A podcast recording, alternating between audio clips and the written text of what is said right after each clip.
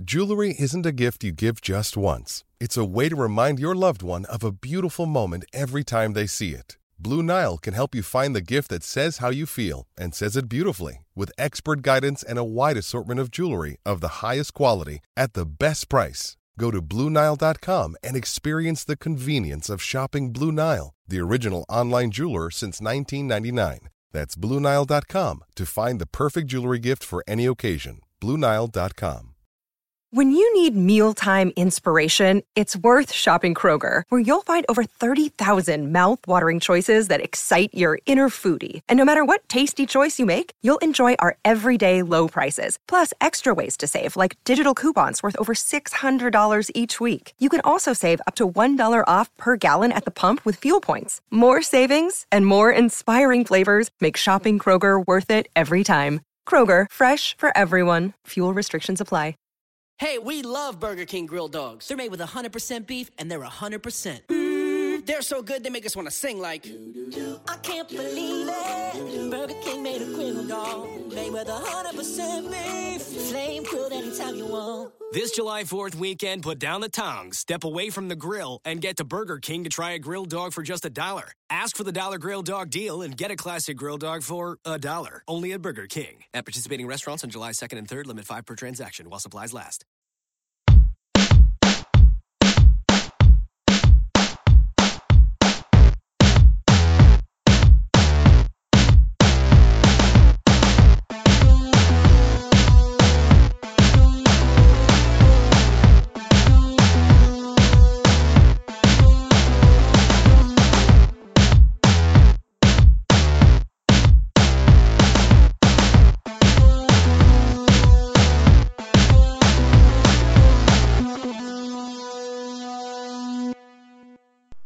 Welcome to Real GM Radio. I'm Daniel Leroux, your host, and so happy to have you along.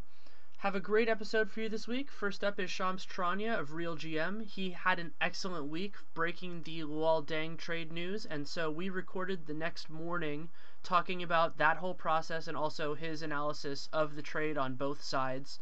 And then I had on Irv Soonachan, who is a friend of mine for years. He's a really talented basketball mind, and we talk about the Warriors and LeBron's place in history, the Western Eastern Conference, and a whole lot of stuff in between.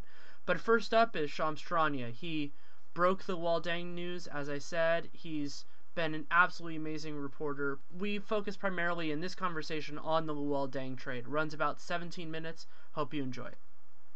So thanks so much for coming on. Yep, no problem. Thanks for having me.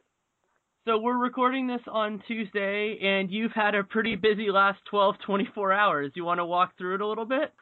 Yeah, it's interesting because last week everything around this, from the Bull side and even from Luol bank side, everyone, you know, was denied anything was going to happen. The Bulls are saying, you know, we want to keep him. We want to re-sign him to a long-term extension after the season. There are no trades. And it's interesting because you talk to people around Luol and, you know, everyone said any trade, even to Cleveland, was a, was going to be a fantasy. That's how it was put to me.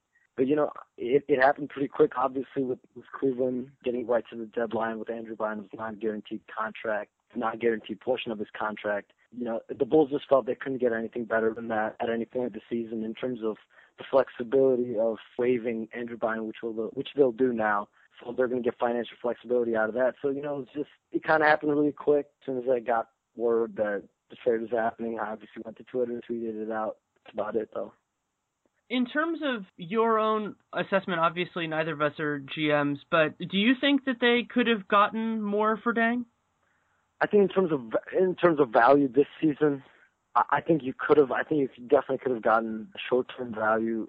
It seemed like the Lakers were really pushing them. They've been pushing to trade Pau Gasol. Who knows? That could happen at some point, regardless of him surviving this Bynum sweepstakes, if you want to put it that way. But I do think that the Bulls could have gotten, you know, some short term talent if they wanted. But you know, the combination of draft picks and the non-guaranteed portion of, of Andrew Bynum's deal, I think it was too much for them to pass up. And, you know, Luol Deng was confident the whole time that he would get more than the Bulls would offer, and it seemed like the Bulls lowballed him a little bit in their, Uh, and and even John Paxson admitted it today that you know they gave Luol an, out, an offer before trading him. I think that both sides felt it was the right moment to split, and I think Luol last deal it was, I think a lot, a lot of people deemed it as you know they overpaid for him, but I think the offer he got this time from the Bulls it was a clear low ball. The three years, thirty million, and I think everyone surrounding Luol Deng believes you know he's worth at least thirteen to fifteen million around what you know, guys like Andre Iguodala got, Josh Smith, and I think that's what he's probably going to get. You know, somewhere in the middle between those guys.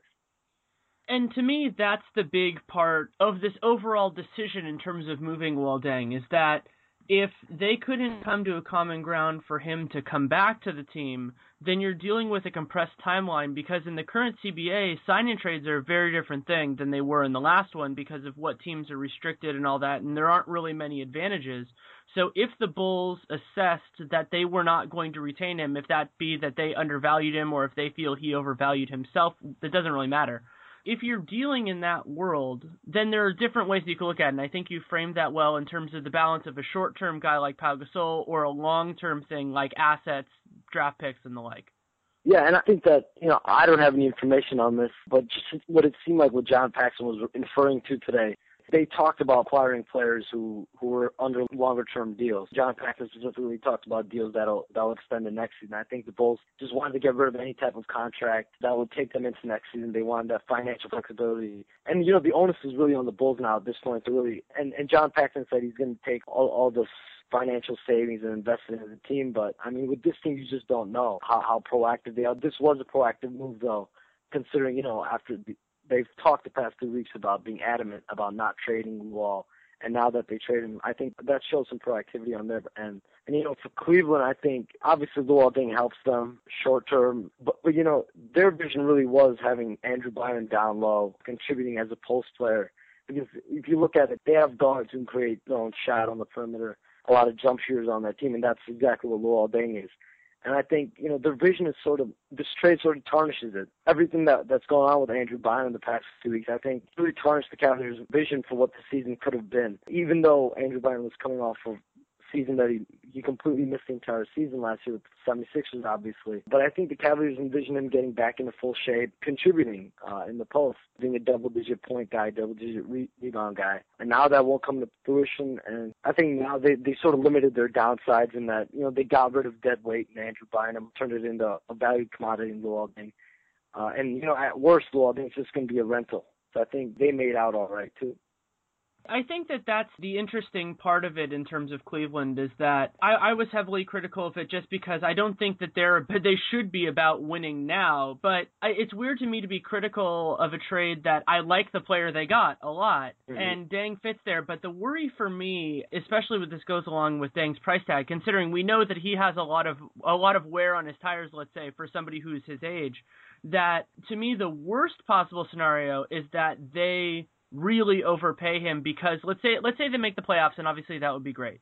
Mm-hmm. Then they they get pressure from the fans and the media to overpay him because they can really only add one more piece through free agency with the way that because Kyrie's going to get paid real soon. Mm-hmm. And so if you're thinking of their core as Kyrie, Deng, and a bunch of potentially good but big question mark players, I just feel that it's possible they could do better.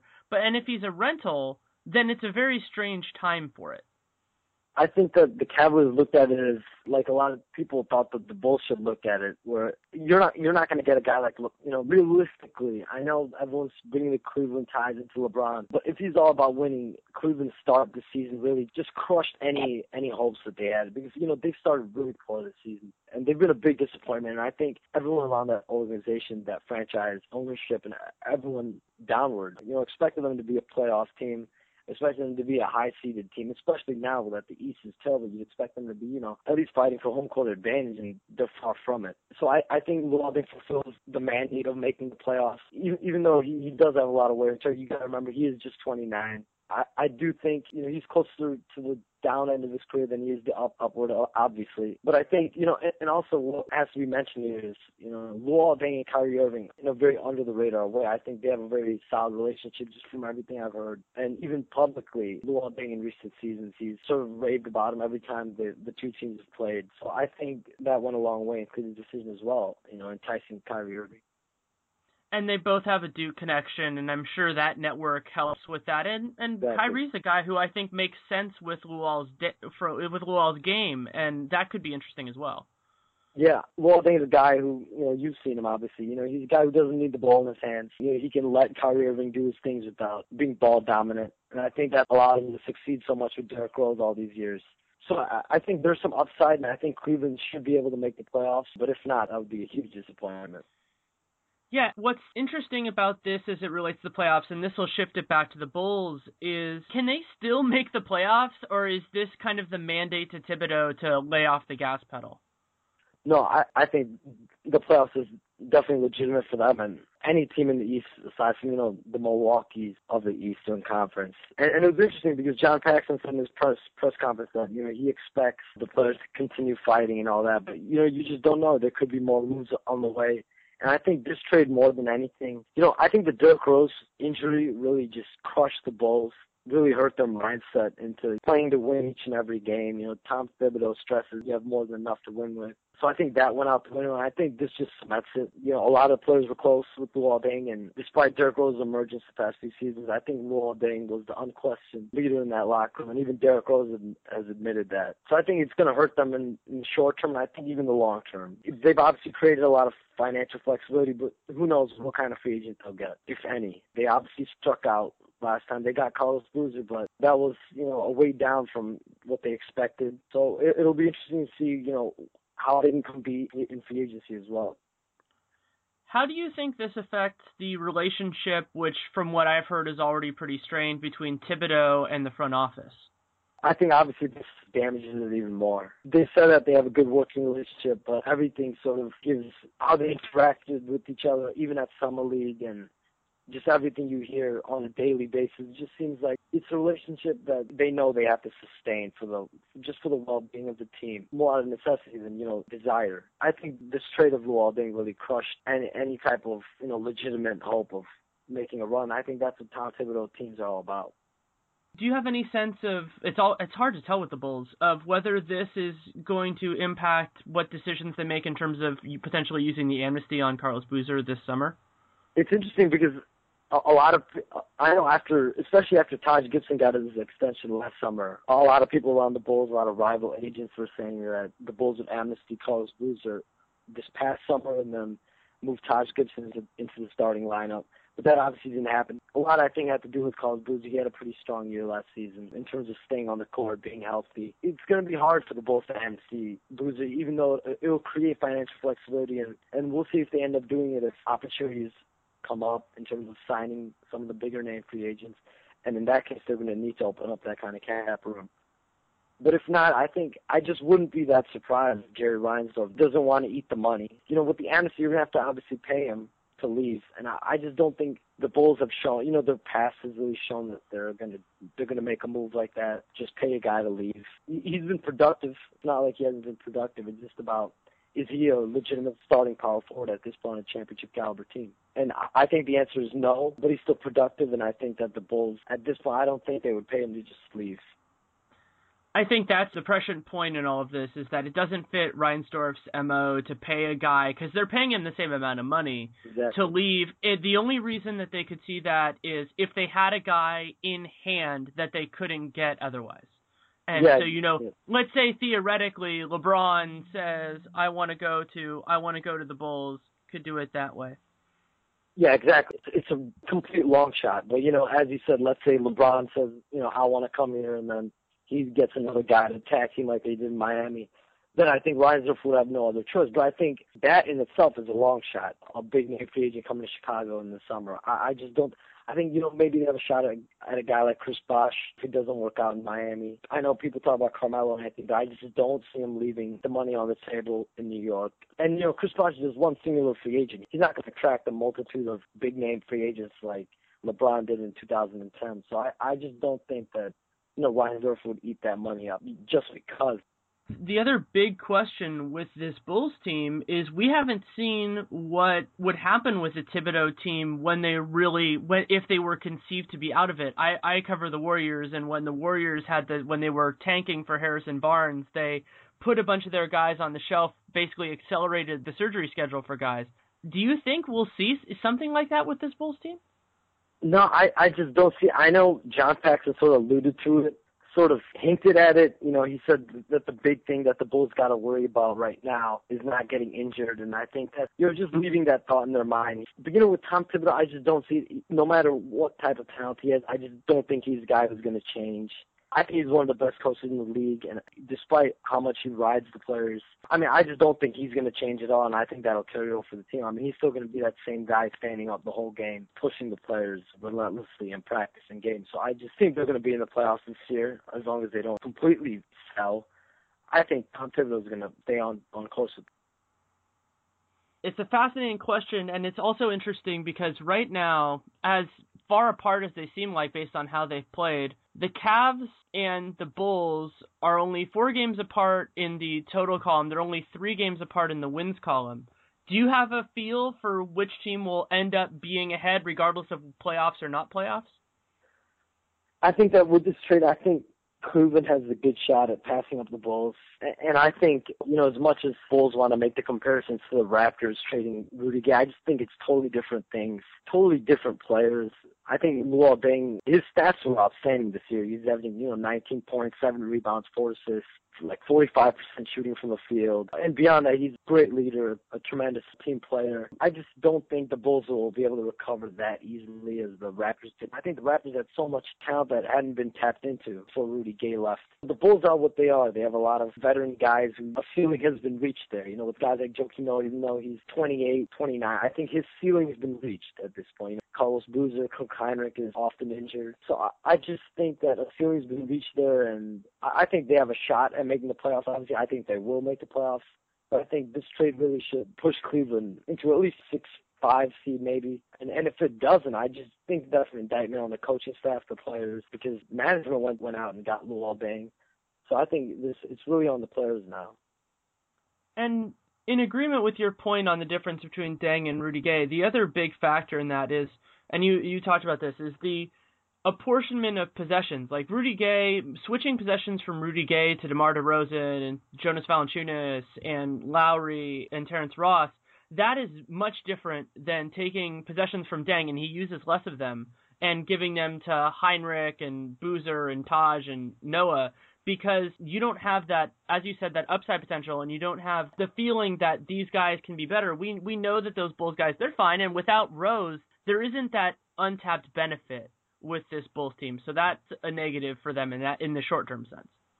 Exactly, and I think Luol Deng was, you know, sort of settling into that go-to guy role for the Bulls this season. He had a streak of like 10 straight, some games, you know, double-digit straight games of 20-point scoring this season. I think it was the longest of his career. I just think that this is really going to hurt the Bulls offensively. They've been, as you know, you know, they've just been disastrous offensively this, this whole season as a whole, and it's just horrible. It, you know, just watching them is horrendous because it's not great basketball most of the time. They play really sloppy. They truly grind every game out. Even the wins, they're not they're not pretty at all. So I, I just think it, it only gets worse for them offensively. This is going to give an opportunity for guys like Tony Snell to get major minutes.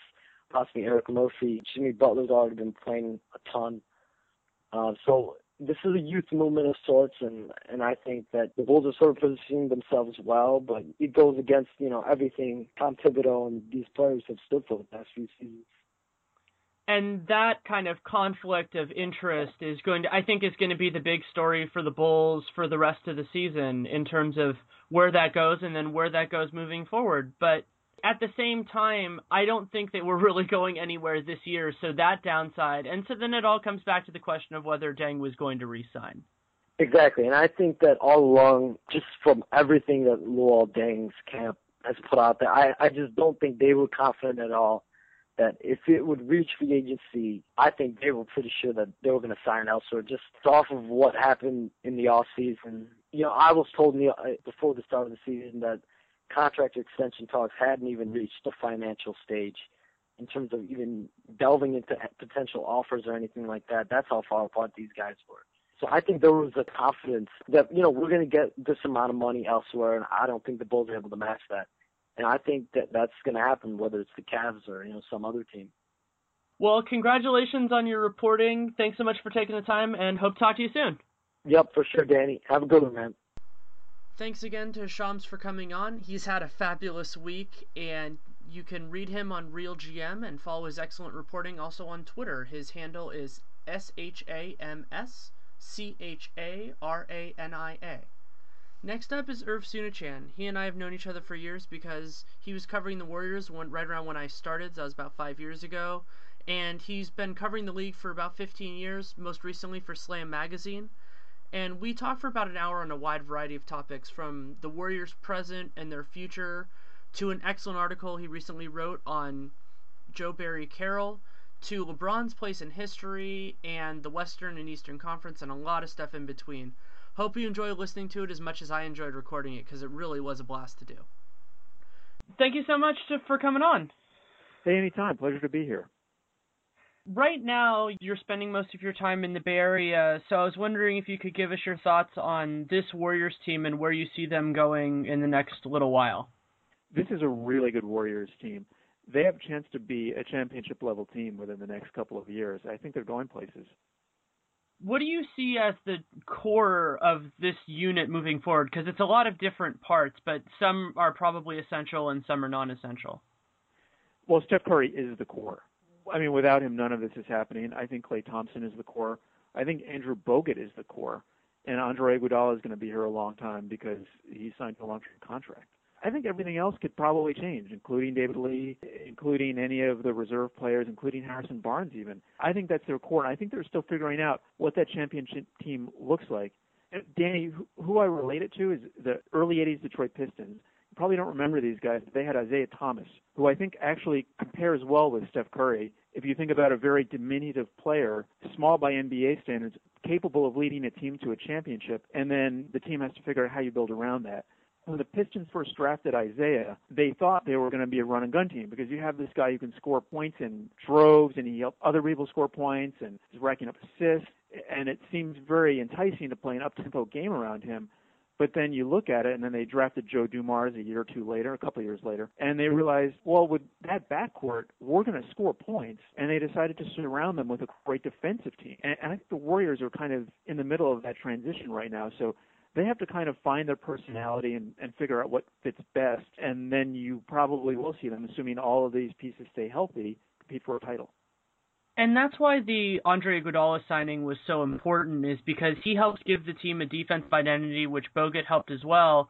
But he doesn't take as much off the table offensively because in today's NBA, I think that you can be a good defensive team, but you can't have true offensive liabilities. And so the amount of guys who can play good defense or even great defense and can also keep the ball moving as he does and score when they get the chance is incredibly important. I agree. You know, the, the, there was a, a short window of time in which you could win a championship with a couple players in your starting lineup who couldn't shoot. That window of time was the 1990s. But any other era of basketball, everybody had to have skills, and we're, we're kind of coming back to that. I was talking with uh, Garry St. Jean, the former Warriors GM, longtime NBA assistant coach, and he made a very good point, which is that with the rules changes in the NBA, the game is reverting back to what it was in the 60s and 70s when you don't need to have a big battleship power forward like Karl Malone or Charles Oakley.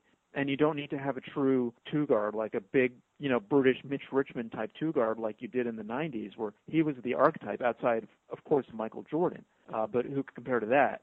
So in lieu of Jordan, people wanted guys who were 6'5 and 220 and could knock Jordan over. And, and those days are over. So you can have two small guards in your backcourt. You can play say Jarrett Jack and Steph Curry. Klay Thompson is more of a classic two guard, but it's not necessary anymore. So I, I agree. As a fan and as a connoisseur of basketball, do you like the idea of returning more to the 60s and 70s style as opposed to the 80s and 90s?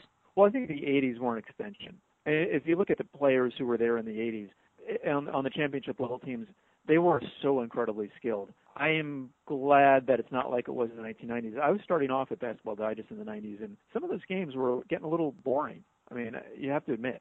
The, the scoring was dropping every single year. Free throw shooting was getting worse every single year. There weren't a lot of guys who could hit 15 foot jumpers, and we had a lot of 80s nostalgia in the 90s because we knew we were, weren't watching as good a product. So uh, I think it's good that it's coming back. I don't know if the credit necessarily goes to a guy like LeBron, but I think that it's been really nice to see passing and, and ball movement become a much more common occurrence among high level teams and low level teams alike. And Yeah. to me, that's good basketball. If the ball is moving and guys are getting shots, I think that's better. And I think that can also, you know, that can lead to some interesting defense as well. It's just not as sloggy and grindy as it was in the late 90s, or the basically the whole 90s and early 2000s a little bit too. Yeah, I, I agree. I think part of the difference was that they also brought back zone defenses. LeBron helped because LeBron was trying to be a throwback to Magic and not Jordan. That helped. But but I think bringing back zone defenses made a big difference. The influx of European players in the early 2000s made a big difference. They forced everybody to adjust because they came over. The good ones came over with a full toolbox. They could pass, they could shoot.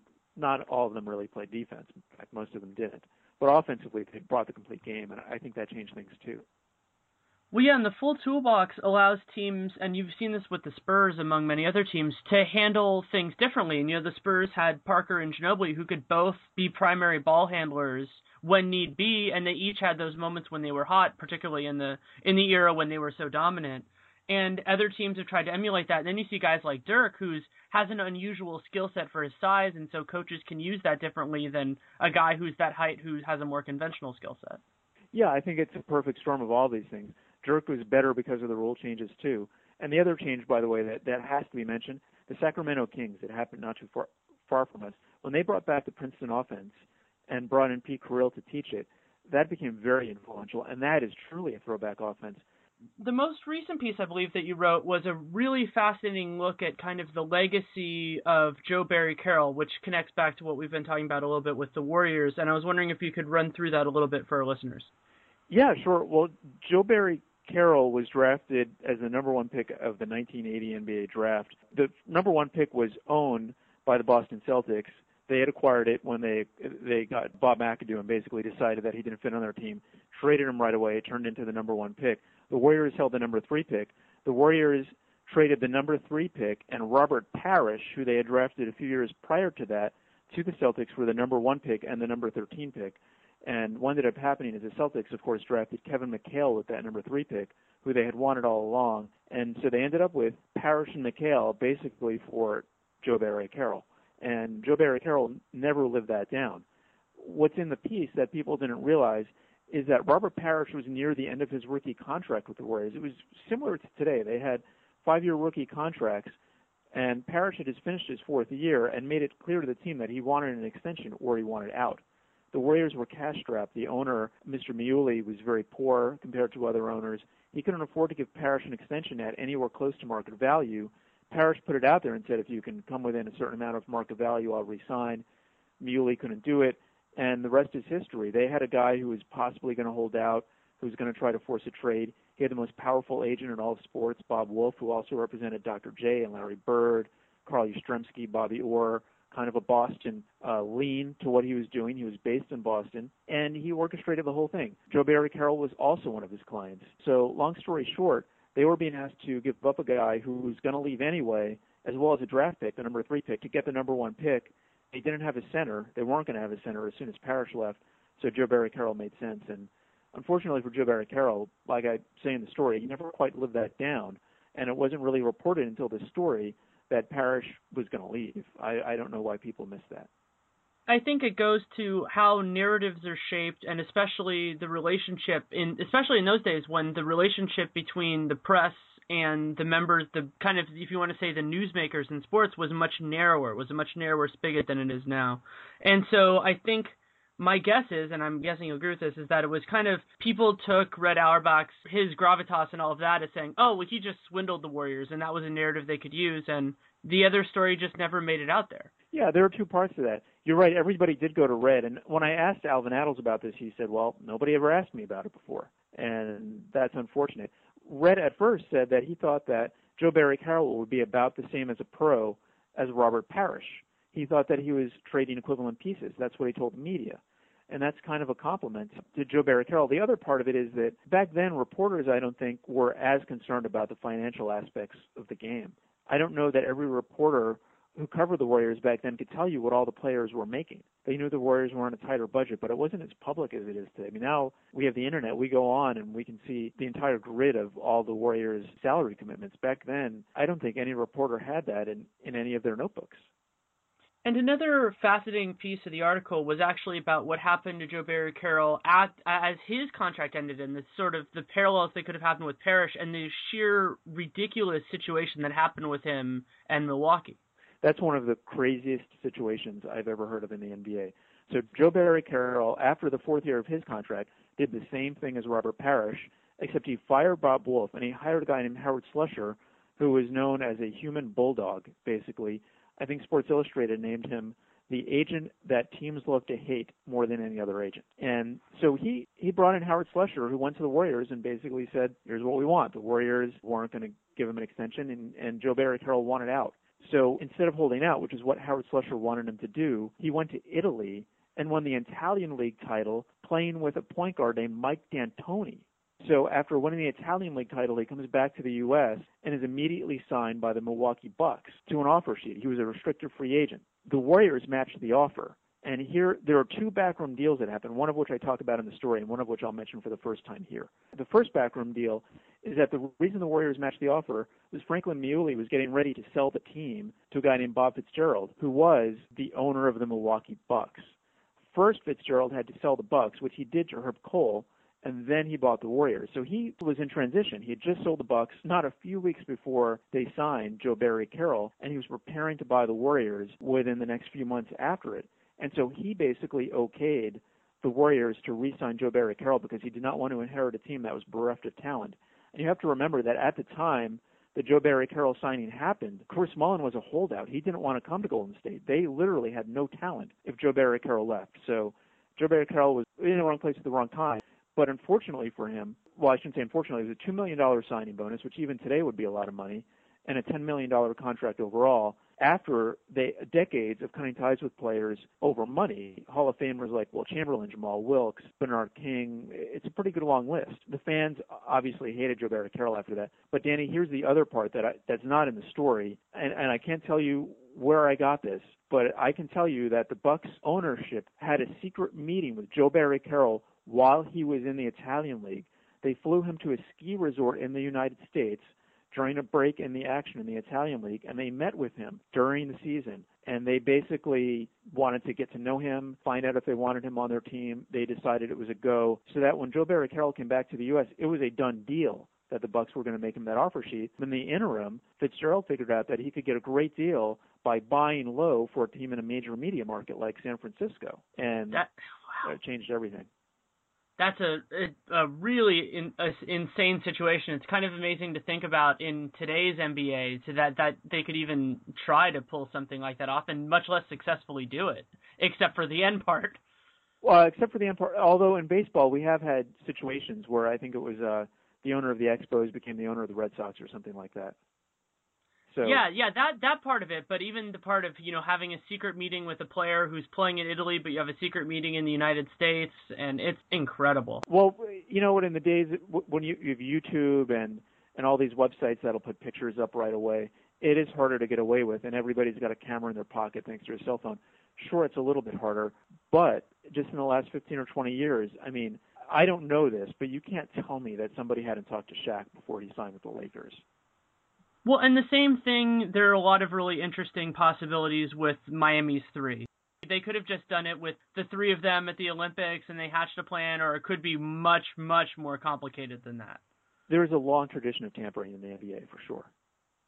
Yeah, and and I think that there's there's a really important factor in that, and obviously some of this was pre-salary cap, but I think that that has taken on a different light in this world of individual maximum salaries because now if players can't leverage for money, they're going to have to leverage for something else. And it actually opens the door up for more things like that. And there are ways of doing it without getting into the rules. And actually, there was stuff with that with the Warriors, with Elton Brand and Baron Davis and all that kind of stuff. And there, mm-hmm. you know, there are enough ways to couch it to get away with it. But it's a it's a huge part of the league, for better or for worse.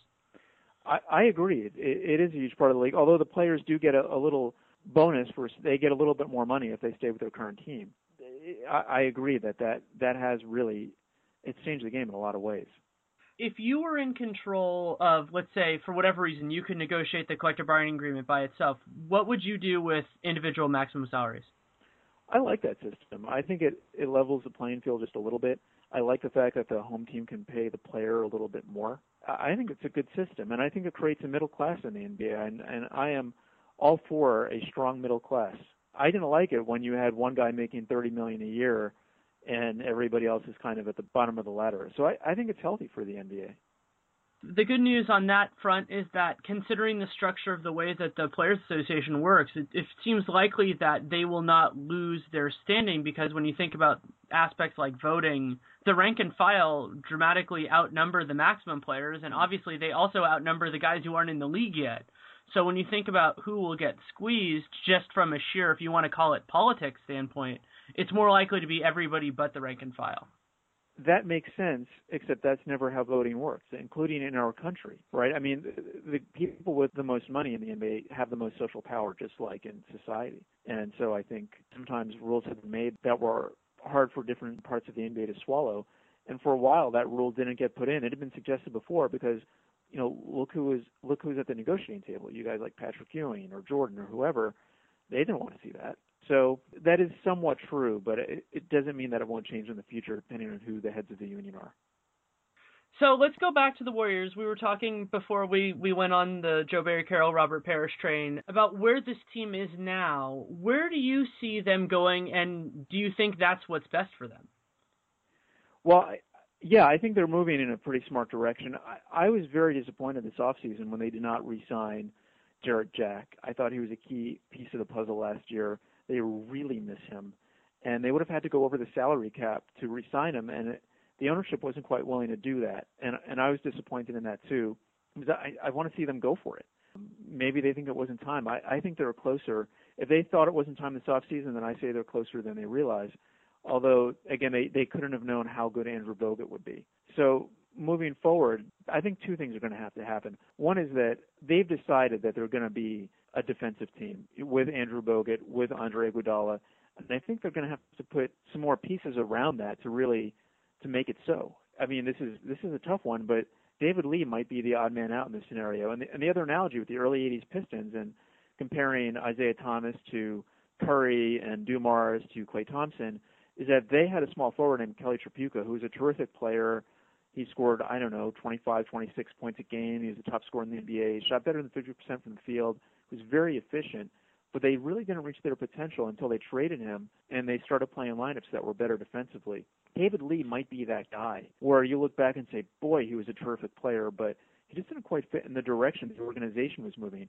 And I could really picture Andrew Bogut scoring a little more and playing next to a power forward who is also an excellent shot blocker, but is more of a help defender, more mobile, and can finish on the fast break. I think this Warriors team needs a little injection of athleticism and another guy who can finish at the rim. Right now, their two best finishers play the same position, Andre Iguodala and Harrison Barnes. So I think at the four, they need somebody who's really long and athletic and kind of swoops in and blocks shots, who creates turnovers and deflections, and then finishes on the other end. And I think they need to replace Jarrett Jack.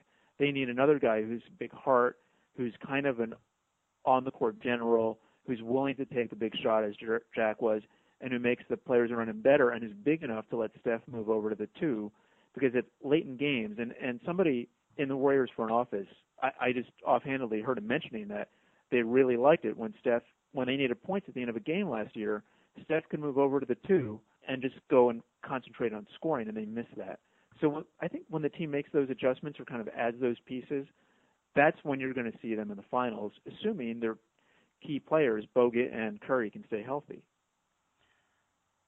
and factoring in on that, I think that it that concept of a team, you know, modeling the shift of the Pistons would give them an identity and kind of a a swagger that would be very useful because they have enough offense. You know, they have those guys, and also, to me, it feels easier to get a bench guy who can score in buckets, especially as a guard, mm-hmm. than it is to get a real like lockdown tough defender. You know, you're gonna. It's hard to get a power forward who can defend and is not a total liability everywhere else that is a bench player. But you can get an offense first guard. Those exist all over the place. I agree. I, I, I think there are a couple of shifts that have to happen to, to complete the transition. One of them will be adding those couple of pieces. They they might have to lose a David Lee to get there, or or Harrison Barnes might have to go. They might have to trade him to get the pieces they need. they're going to have to figure out what they really need moving forward, and they're going to have to do it basically without draft picks. So they're going to have to be very creative. And the other question will be whether Mark Jackson is the coach for them. Those Pistons made a coaching change right before they took off. They got Chuck Daly, who had been one of the top assistants in the NBA for a long time. He was one of the oldest first-time head coaches ever, and they have to decide if Mark Jackson is their Chuck Daly. To borrow a phrase from Lloyd Bentsen, I knew Chuck Daly, and Mark Jackson is no Chuck Daly. And that brings up an excellent point because I think that Mark is an amazing leader of men. I think that he's done a great job of getting the players to buy in. But you reach a point when that's done about as much as it can. And I'm not saying necessarily that the Warriors are at that point. What I'm saying is that he needs to show growth as a tactical coach or have somebody in the on, on the wings who can do that to show that this is a team that can stand toe to toe with the Popoviches of the world and even the Spoelstras. He's a new he's a new high end coach that can do the motivation and the strategy. And he ha- he's going to have to show that because they're not going to have the talent advantage against teams like Miami as presently constructed or whoever the next San Antonio is or anything like that. So strategy is going to matter a lot if they want to really compete for a championship. I agree with that, and I would add that with Mark Jack, if you compare him to some of these other coaches, they served apprenticeships they were assistant coaches for a long time before they became a head coach. And Jackson didn't do that. And and I think I, I like to look at precedent, and there's just not a precedent there. If you look at the best coaches of the last 40 years, most of them served their time, you know, carrying somebody else's water and and learning under somebody else before they got their shot. And so with Mark Jackson, I'm I'm not sure. And, and it, another thing about motivators of men, as, you call Mark Jackson, he certainly is. But at some point, you run out of speeches, and there's got to be more more going on there than that. And the other factor in that is that this is a locker room full of what you could characterize, and I cover this team, and so do you, mm-hmm. as good guys. You know, how often do you need to rattle the cages of guys who are already pretty much ready to go? And there are there have been circumstances this year where the team has gone completely flat. It seems like they need more of this is okay, we're going to build a, a really cogent offense. We're going to have a defense that just suffocates other teams, as opposed to we need guys that are ready to play. And I think that there are teams that need that. There are teams that need straightening out. There are teams that that do that, but I'm not sure that this Warriors team needs that anymore. I somewhat agree. I, I'm going to disagree with you on one point, which is that not all of this, and I think you're implying that some of this comes from the coach, but I don't think as much of that comes from the coach as people think. I think a lot of that comes from internal leadership. If, if you talk to people who played on championship teams, usually there's a really strong internal leader on the team. Larry Bird, you know, is a classic example. Or you look at Jabbar and Magic; they had two of them on the Lakers, and, and Jordan, of course, was one of the ultimates for that too. Steph Curry, at some point, or somebody has to step up. I, I, I had a conversation about this with Jerry Sichting, who played on that uh, on the 1986 Celtics, and he pointed out to me that it's really a lot easier as a coach when your best player is also that leader. Coach Sichting, by the way, was an assistant coach in Minnesota for 10 years, which coincided with the first 10 years of Kevin Garnett's career. He pointed out to me that as Garnett grew into a leader, his job got much, much easier. And players will tune out a coach, but they will not always tune out a teammate. And he recalled an incident to me when Garnett thought the team was losing focus. He just asked the team not to play music in the locker room. And he just said he, he was making a point about focusing before a game, and the team got the point by the way, the Warriors don't have music in their locker room this year much either. That kind of leadership is necessary internally, and Steph has to step up to that at some point. If not Steph, then Klay or somebody. And that's an interesting dynamic because Steph, he has charisma on the floor, and it seems like that could translate, but – uh, from what I've seen, he seems willing to defer to other guys, and they have now they have players like Bogut and Iguodala that can do that. But as you said, there is a difference for teams when it comes from the best player versus coming from another starter, and that could potentially really help this team. I agree. I see Andrew Bogut, by the way, like Bill Laimbeer. He was Bill Laimbeer has described himself as Isiah Thomas' sergeant at arms, and I think Bogut would thrive in that role. And nobody ever messed with Isiah because they were going to have to deal with Laimbeer and Bogut is that guy for for the Warriors. Uh, there's a lot of similarity there, but Isiah came in and was a leader immediately, almost immediately, and Steph does have to step up to that. In terms of his charisma on the court, that charisma does extend off the court. I had a conversation about this with Don Nelson. This was right at the very end of Nelson's last season as coach, I bribed him with a cigar to get him to talk to me. And he told me that Steph, even as a rookie, I think the term he used was he was a Pied Piper. He he just had the magical ability to get people to want to follow him. And if Steph at some point wants to stop being so nice, I think he'll be a very effective leader. Steph is an extraordinarily nice human being.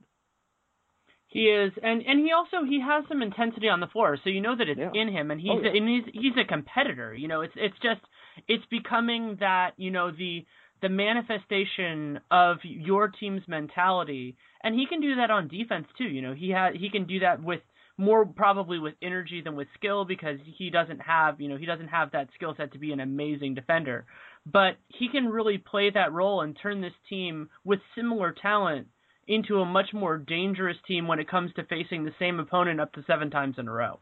I agree. A, veteran NBA player once told me something interesting about leadership. He said that leadership in the NBA isn't really about asking a guy to do something different all the time. That can be part of it, but the biggest part of it is just making sure that guys stay focused and that their effort is as high as it can be, which it, and it does sometimes drift over an 82 game schedule. And and so when the team comes out flat, it's not always.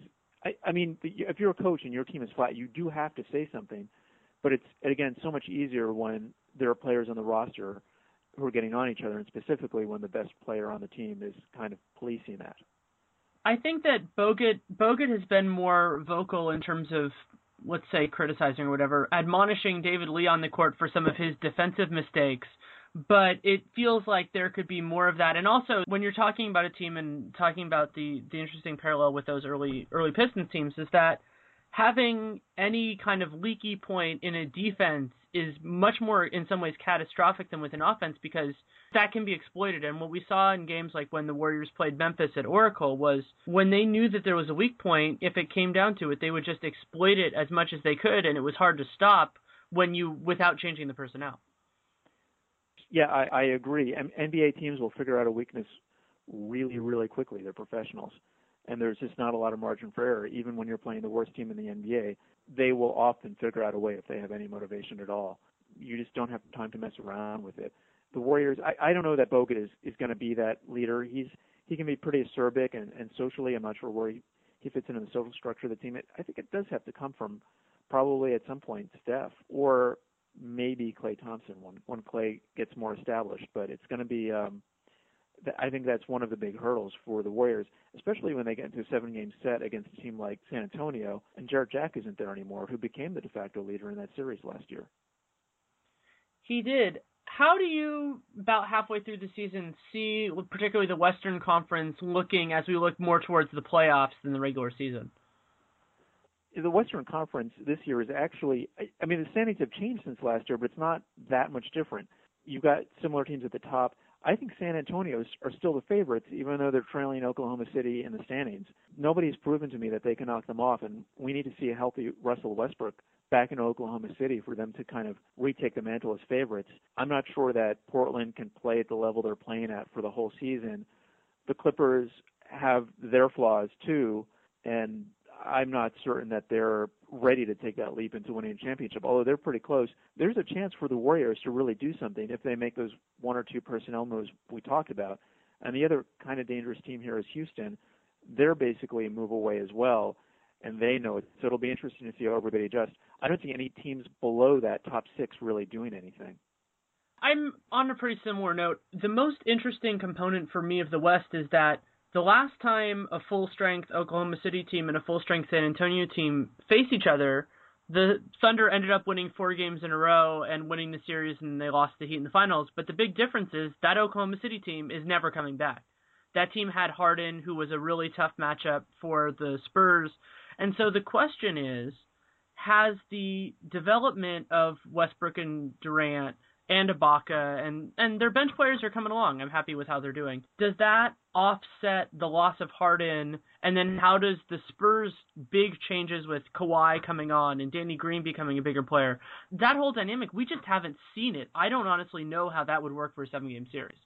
I agree. This San Antonio team is a little more athletic than what we've seen in seasons past. And they came into Oakland and they beat the Warriors without any of their big three playing, which is also an indictment of the Warriors' intensity. And you saw in that game Mark Jackson screaming at his team to play with more intensity. And when your coach, this is an aside, when your coach is telling you to play with more intensity, you're probably not going to play with more intensity. That's a great point. Yeah, uh, same principle. I, I had a conversation with a team psychologist for the Boston Celtics about this a few years ago, who told me that when your coach is telling you not to panic, you're almost certainly going to panic. And you have to find some other kind of subterfuge to keep your team from panicking. He also told me that Phil Jackson was the best he's ever seen at that. But we can talk about that another time. And long story short, I agree. I'm not convinced that it would be a sweep for Oklahoma City again. I think San Antonio is has improved, and they are, to me, the odds-on favorite, and they were the most complete team heading into the stretch run of the season, heading into the second half of the season the athleticism gap has thinned because of guys like Kawhi coming on, and also to me that that could be a really big story about the coaching. Because to me, Popovich is the best coach, whether or not he wins "quote unquote" Coach of the Year every year. I think he's the best coach in the league, and Scotty Brooks is shaky. You know, I, I I'm skeptical of guys who play, let's say, suboptimal rotations and players for reasons that seem kind of specious. I think that you're unless you're testing it out just to see how it works and to get guys confidence, there isn't a reason to play Perkins and Fisher as much as they have when they've been healthy, when the team as a whole has been healthy. On the one hand, it is providing more rest for their key players, and you don't want to burn them out. On the other hand, I agree with you. Personality-wise, Scotty Brooks is a perfect fit for that team. He's a very low-key California dude. He's just kind of he fits in really well with their star, Kevin uh, Kevin Durant. I think he's the right person at the right time. Yeah, I agree that in terms of game management, sometimes you shake your head. Yet their guys will be rested coming to the playoffs, and if if you want to give your main players rest, not like he has a whole lot of other options. It's a fair point. The other factor, if we're going back to the Warriors, that I think, and I wrote about this for Warriors World earlier this week, is that the injury to Chris Paul could play a major part in something that I never thought would happen, which is the possibility that the winner of the Pacific Division gets a they get the four seed regardless of how badly they finish, and that only affects seeding; it doesn't affect home court. So theoretically, if the Warriors can quote unquote run up the score during this time, and obviously the Warriors have potential injury stuff for themselves eventually, you know that's just the way it is, that they could use that to kind of have a little bit more safety if they can stay relatively healthy because the Clippers without Chris Paul, I, I can't see them staying perfectly afloat. It's just too big a hole for them because they're such a team that's dependent on his immense talent. I agree. I, I think, and th- this is going to sound funny to say because he's on TV every 10 minutes for those insurance advertisements. He's actually underrated the way he holds that team together. He's one of the best point guards I've ever seen. And I agree that I don't see how they could possibly keep their winning percentage where it is without him in the lineup he's really the straw that stirs the drink there, even though Blake Griffin gets a lot of PR. I think the Warriors will overtake them in the next couple of weeks. And I also wouldn't be surprised to see Portland slip a little bit. Like I said, I, I don't know. They're, the whole so far has been greater than the sum of their parts, and it's just going to be hard to maintain to that extent over the course of 82 games. Yeah, I was I was describing the Suns when I was writing that piece, and I was thinking, you know, the breaks can't really go much better for them than they already have, and I think Portland's in that group as well. You know, their their starters have stayed pretty healthy. They've had a relatively favorable schedule. I think they're a dangerous team. I think that what they've gained in this process of starting so hot is the confidence that they can hang with anybody, mm-hmm. and I don't think they're going to lose that. But they're going to I think that they're just going to run into just more hard scheduling. And you know you you get you'll get into those situations and though it's not the dog days of summer and the dog days of February and March when you just have those tough games and you have those tough opponents and that's just a part of the league you know every team deals with that. You're not going to go 72 and 10 and so they're going to have to deal with that. And if that slides them down a slot or two or three in the playoff picture, that I don't think that necessarily makes them less dangerous. It just kind of changes their position.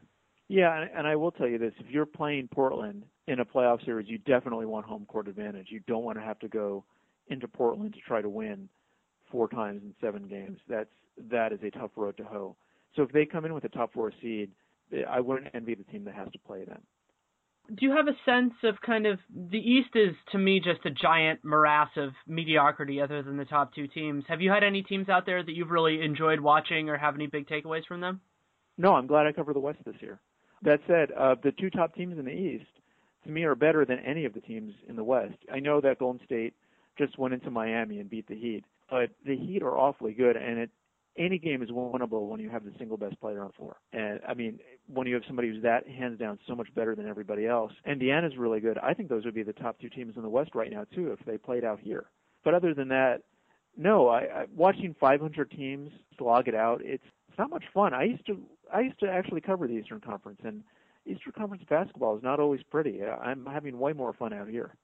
People talk about the star power and you know the the All Star teams and all that. To me, it's the lack of full fully formed teams and the Warriors have been embracing this idea kind of of what's called full squad of how you know their their five man starting lineup and when you look at teams in the Eastern Conference, you know, if you want to talk about the Knicks or you want to talk about the Wizards or anybody, there are very few teams that have even a five man group that's really strong, much less a seven man rotation outside of the top two.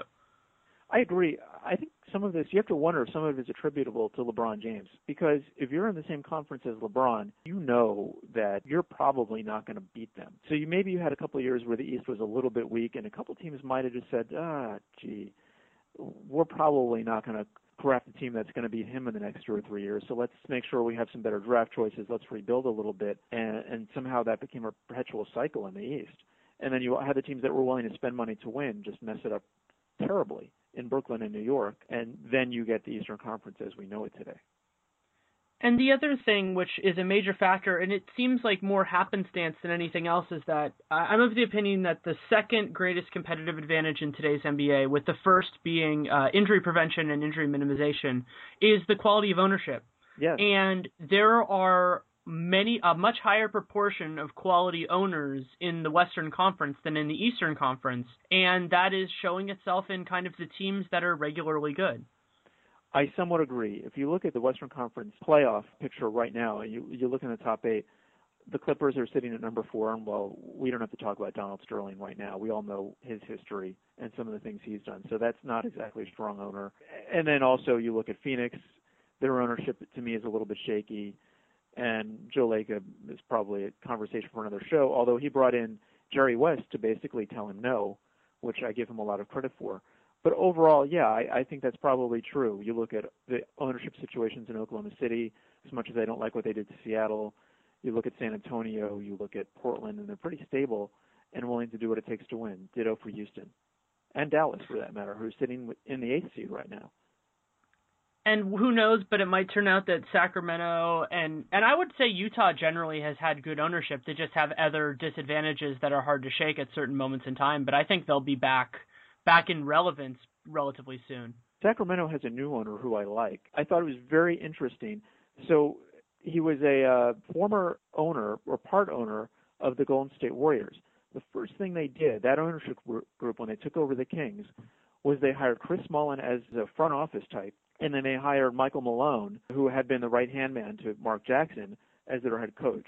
The first thing they did when they got to Sacramento was to kick the Warriors in the teeth. They took away the guy, the one guy in Chris Mullin who generates the most goodwill of anybody in Warriors history, pretty much right now. And then they they took away a guy who was considered the X's and O's behind behind Mark Jackson. I thought those were very very savvy moves to start off with. Yeah, the competitiveness and, and the other factor if you're talking about the with with the difference in conferences is also that you have some good ownership in the East that they understand that they're good ownership and they're letting their teams falter a little bit. I'm thinking primarily of Boston in that sense that Boston is secure enough in their overall arc that they're willing to kind of some shed some a year rough year or two in order to build their base because they've done it before. But then you have other ones like I, I think about the Knicks and the the Bulls to a point, and the Bobcats, and to the Wizards are in a weird place, and you and I have both covered them at various points, mm-hmm. and I think that, and I think that you see it in the Luol Deng trade that just happened. It's that there are more of these kind of petulant win now owners in the East, and you see that you know sports national sports media has a very East Coast presence to it, and those markets are more used to putting the bright lights on temporary shortcomings. I had a Real GM guest on a couple of weeks ago who was saying that basically he's a New Yorker. He felt that the Knicks couldn't rebuild they could never like sustain badness because their fans just wouldn't tolerate it. And I think that that's an, a luxury that a large portion of Western Conference teams have you know, I covered Philadelphia for a while. That was my first job. I had the good fortune to cover the Allen Iverson era 76ers, and those were some of the most impatient fans and also some of the toughest journalists I was ever around. Talk radio there in and of itself is just blistering. So I can see where that would happen in Philadelphia, New York. But before we go and, and put a halo around Danny Ainge in Boston, we haven't seen him do this before, really. So let's. I mean, you have to remember he made some very swift moves to put the big three together. So let's see how patient he is with this rebuilding process because he needs to prove his patience to me. Let's put it that way. Just having dealt with him before, he is hyper competitive, and I want to see if he's willing to ride this thing out. If he is, they're going to have a very good team, and they've got a very good young coach. And to that list of patient owners, I would add the owners of the Milwaukee Bucks, who, despite being in a very small market, managed to come up and kind of get competitive every so often just by building through the draft. They know they're not going to get many free agents, and they've done a good job. They've got the Greek Freak there now, their first round draft pick this year. They're going to have another high draft pick this summer. Let's see what those two young players together next year what they can do. So there are a couple of good owners in the East, but you're right. In the big markets, it's very hard to stay disciplined. Washington is another great example yeah, that flexibility of let's say fans to be bad, and obviously that can also bite you as well. And I think that one of the most astute criticisms that I ever heard of Golden State Warriors fans, which are obviously fabulous in a lot of ways, was that they might have been too good, and that allowed a, a bad owner like Chris Cohan mm-hmm. the flexibility to not face the ramifications of the team being bad. I wrote quite a bit about that. He had no incentive to get better. To his credit, if he deserves any credit at all, he did come up around the salary cap a couple times. He just did it with players who weren't ever really going to get him anywhere. I mean, when you're playing a front court of Antawn Jamison, Erick Dampier, and Danny Fortson, you're you're just not going to win a title. So yeah, he capped out on those guys, but that was never going to work out. But I agree that he had a lot of leeway to lose a lot of games, and he was still going to make a ton of money because the Warriors were in the top 10 in attendance, even though they were just got awful and had absolutely no chance of winning. This is going to put you on the spot, but I hadn't thought about asking you this, and there aren't many people who I'd rather ask this. okay. Have you thought at all about LeBron's place in the discussion about the best player of all time and what he would need to do to get a stronger position in that conversation? Oh, he's in the conversation. He's absolutely in the conversation.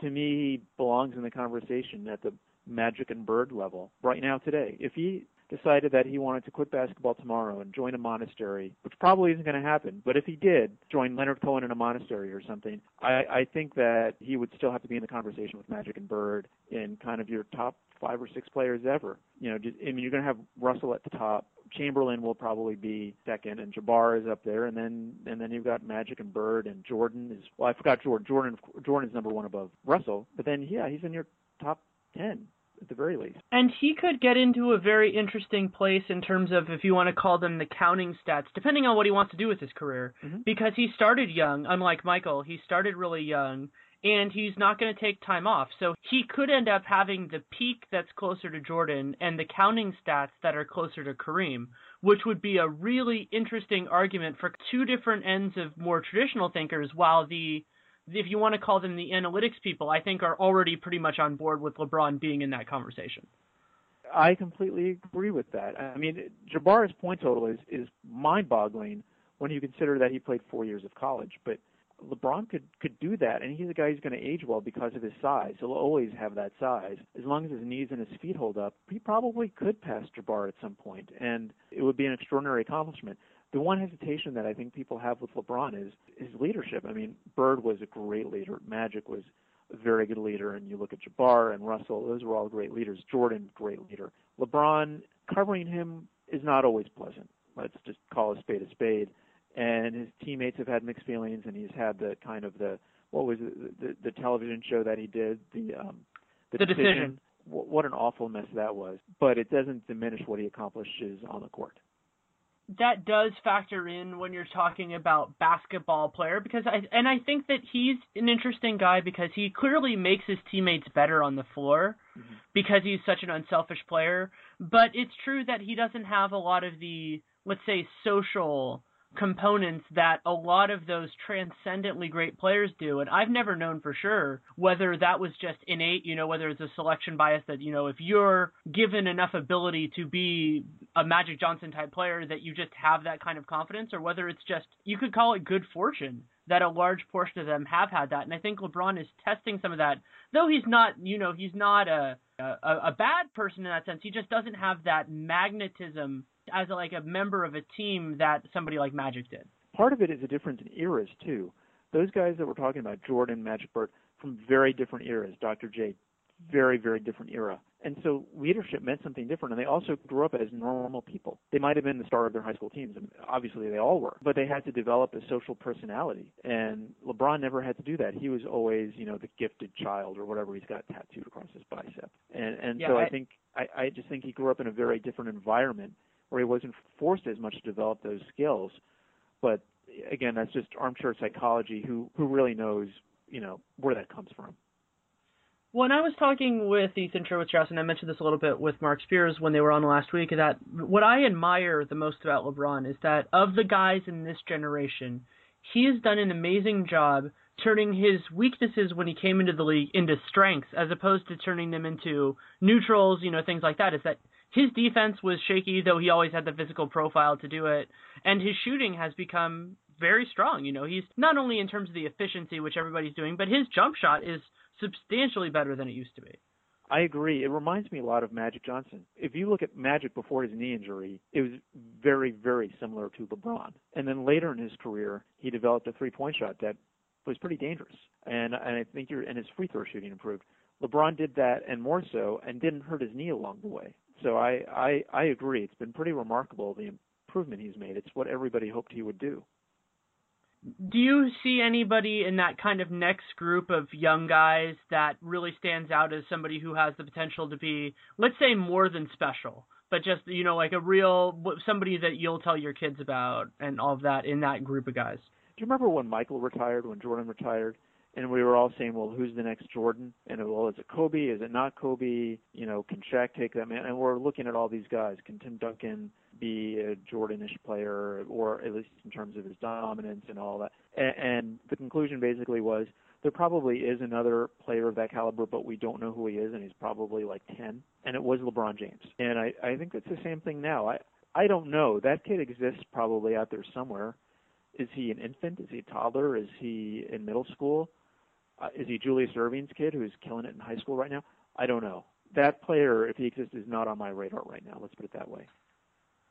I, I've caught myself as somebody who was in the arena for the Final Four game thinking about because there's been all this conversation about is Dwight Howard the next great big man, and I thought I've thought for a while that what if that guy was Greg Oden and his body just didn't cooperate, and you know that that the the the generational big man just didn't make it in because his body just didn't just didn't work. And that that's a possibility with everything with everybody playing mm-hmm. different sports and all that now too.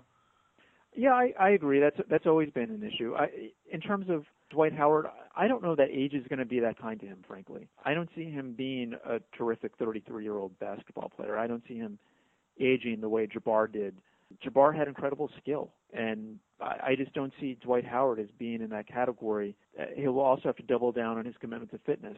And I think a lot of Dwight's gifts are are natural, more natural than people think. And he will have to get more disciplined with how he takes care of himself as he gets older. I'm still waiting to see it. He's certainly motivated though by signing with a team that has basically five Hall of Fame centers in its past who are all probably beating on him to to do it. But I, I don't know that he's going to age that well and be that kind of generational center. I, I I'm kind of iffy on that possibility. And the game has changed too. The game has become a more perimeter focused game. That's true. I also think that with Dwight, uh, you bring up a great point with him aging. I think we saw some of that last year actually when he was recovering from that injury. We saw kind of what a less mobile, a little less agile Dwight looks like. And it's still a useful player. Mm-hmm. It's still a, somebody who has value, but it's not somebody who's going to be, you know, even to me, the second best player on a championship team. And in some ways, in my mind, that started a ticking clock of when is healthy Dwight going to, with age, turn into the Dwight that we saw last year? Yeah, I think the Rockets probably are aware that their window of opportunity is not going to be open forever. And I, I wouldn't be shocked if somewhere in the next year, between now and the next trading deadline, something dramatic happens with that team to try to push them over the hump. I think they're going to have to strike while they have the opportunity. And I think that there it's actually a relatively decent chance with that in the next couple of years because depending on what happens with Miami, I think that every team is beatable. I think they're very strong teams at the top, but there are no there are no teams that I see as just being dominant like the three-peat Lakers were, where it's just I, I just would have trouble thinking of how you would beat them unless they beat themselves, which is what happened. And I don't see my LeBron is an amazing player, but I don't see the pieces around him as being in that mode where they're unstoppable. I agree somewhat, but if all three of those guys are healthy, they're awfully tough to beat in a seven game series. You've got the best player on the floor in any game, and Dwyane Wade is as good when he's healthy as any other player basically on the floor for any other team or close. He might not be Paul George right now, but he's close. And Chris Bosh is underrated largely because he plays with LeBron and D Wade. And if you get those three guys healthy and their supporting cast is healthy enough to get on the court, they're very tough to beat. And nobody in the West, aside from San Antonio, has shown me that they can hang with them and San Antonio hung with them despite Tony Parker handling injury, and obviously you can say that Wade was as well, and that injuries go. But that's a series that would be just magnificent to see again, and to see how they adjust to each other and where it goes from here. As a fan, I really do want to see that series again. Although keep an eye on the Warriors. They're like I, I said earlier, they're they're kind of one move away. They're a couple players away from doing it, and those players are not necessarily max players. I mean, if you're a LeBron and a Wade away from winning a championship, we're not going to see you for a while. But they're two supporting players away from probably competing for a championship. They're not that far off. Again, assuming that Bogut and Curry can stay healthy. Yeah, I, I think that they'd be a different breed of championship team. You know, I, I've been of the mind for years that you we want to have two of the best three players on the floor, and I think that as presently constructed, this Warriors team will have that against some teams, but not against every team. But they could go in more that ensemble with Steph Curry being a very, very, very, very good player, going in that route and doing really well, especially if the other teams in the Western Conference kind of shake out, whether that be due to time or whether that be, you know, if if the Thunder break apart because uh, over in a couple years Durant or Westbrook decide to go elsewhere, it's going to be a, an interesting landscape, and they have the pieces to be a part of that conversation, even if they might not be all the way there yet. I agree that the next, if you look at the length of Bogut's current contract, and if he stays healthy over the length of that contract, they are probably that team. And not to make another Detroit Pistons analogy, but you look at the way the team is constructed, and you, you look at the way that team is constructed. Isiah wasn't the best player in the NBA. He wasn't the best player on the court in a lot of playoff series, which is a credit to how good Bird and Magic were. But he was a top 10 player in the NBA, just like Steph Curry is right now. Steph Curry is a top 10 player in the NBA, and that's probably good enough to get you over the hump if you have the right ensemble around him. And Klay Thompson is awfully good. He's probably close to All-Star level. David Lee's probably going to be an All-Star again. Andrew Bogut could be an all-star in a different lineup, basically, where he gets more touches. It's an awfully, awfully good start. Andre Iguodala was a dream teamer. I remember when he was coming into the draft because he and I were in college at the same time. That he looks like one of those guys who could be a, a much better player on a great team than on a good team because he's he can do a lot of the if you want to call them little things, but those little things aren't little, they're big.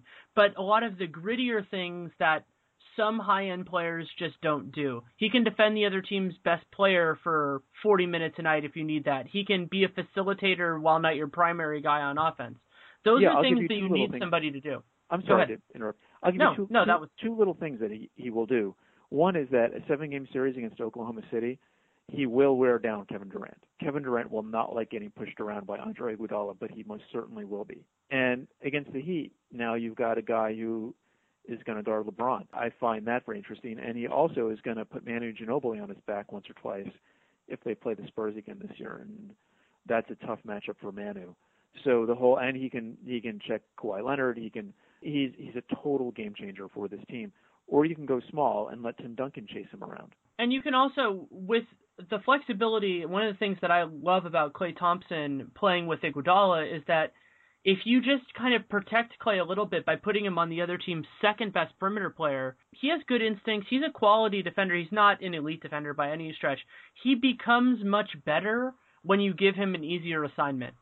And that would be a huge benefit. And you can also use use those guys a little bit. You could, in certain situations, like let's say the Spurs, slide Iguodala for stretches on Parker, and then have Curry slide over and guard whoever they're playing at the two, whether that be Danny Green or Manu, depending on how they're shaking everything out.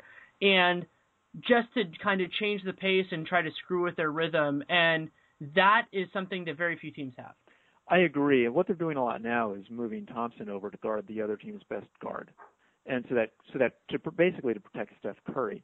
At, at some point, they'll need to bring in another point guard, but Thompson is going to have some tough assignments. I mean, if if that series were to happen, you probably would see Thompson on Parker a lot. Having Iguodala there, who can also chip in, maybe helps. The thing about Parker, just this is we're you know not to go too far down this rat hole, but Parker is so quick. I, I'm not sure I want that matchup with Iguodala on him. I think he could actually give Iguodala fits with his quickness. I mean, he everybody fits with his quickness, but Iguodala is a really big dude to have to chase around a guy like Tony Parker. Yeah, I think you'd want to go with more of a team defense concept, basically with the idea that Parker's going to get by that guy, so maybe you run more in terms of support systems and things like that, as opposed to just with the understanding that, or just let him beat you as much and just make sure that nobody else gets open looks, which is what I advocated for Miami to do against Dirk when they lost in that finals, was to just basically let everybody. I thought everybody else on that Mavericks team was gaining advantages by teams sending a second guy or spending an extra set of eyes at Dirk, and just let him score his 30 or 40 and just hold everybody else down, and you can you can outscore the rest of the team. That argument has been going on for as long as basketball has been played. That's a historic debate. I'm, I'm not sure if there's a good answer for somebody like Dirk in his prime. Teams try it both ways, and Parker is going to get his points no matter what you do. That's a really tough matchup. This also, by the way, plays into the idea that the Warriors need a defensive power forward to play with Bogut, who's a great help defender. So if you've got a guy kind of swooping in to block shots out of nowhere, that changes the complexion for Tony Parker too. Bogut is is many things, but he's he's not necessarily that guy. I agree completely. I, there are guys that can fit in there. The big question is, can they identify them and can they secure them? It's going to be interesting because you know with the East kind of all in this mess above b- below the top two teams, all these kind of mediocre teams have a chance to make the playoffs, but they all know that they're mediocre. I mean, they're they're not they're not dumb. NBA GMs are a lot smarter than most people think, with a couple notable exceptions, with mostly New York.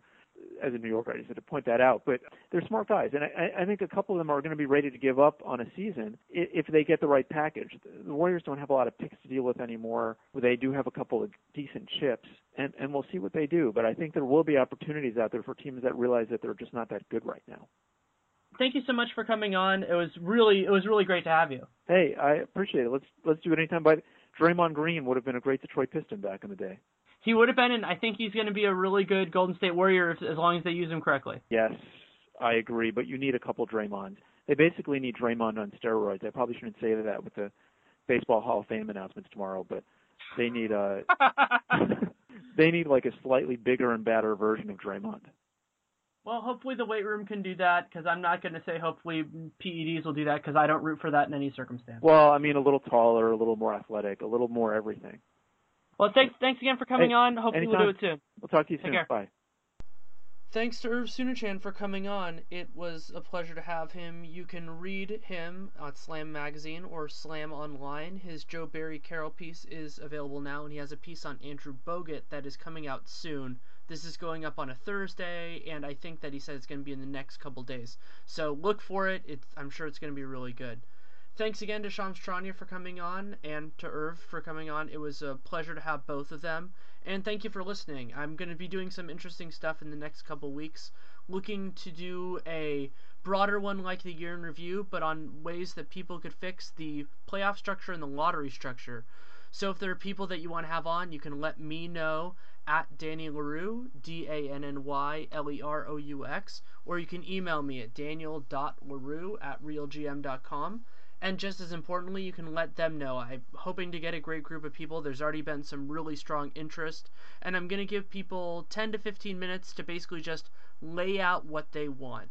and we're gonna have a lot of normal broadcasts between now and then. I'm hoping to do that one in late January, but it's gonna really depend on availability for everybody because I want to make sure it's as good as it can be. So thank you so much for listening. I really appreciate you being here. Take care and make it a great day.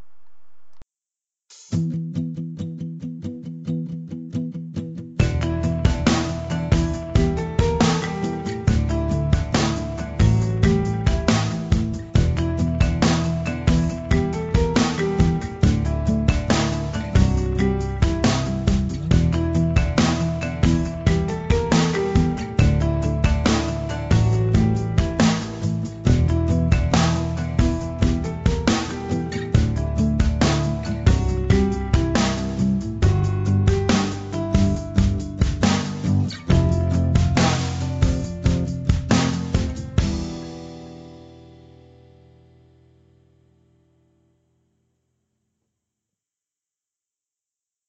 When you don't go to geico.com, car insurance can be hard.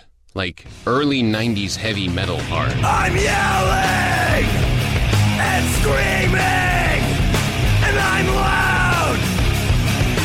Roar! Geico makes it easy. You can review and update your policy or report a claim on geico.com or the Geico mobile app. Because shouldn't we all have a little less stress in our lives? I'm not even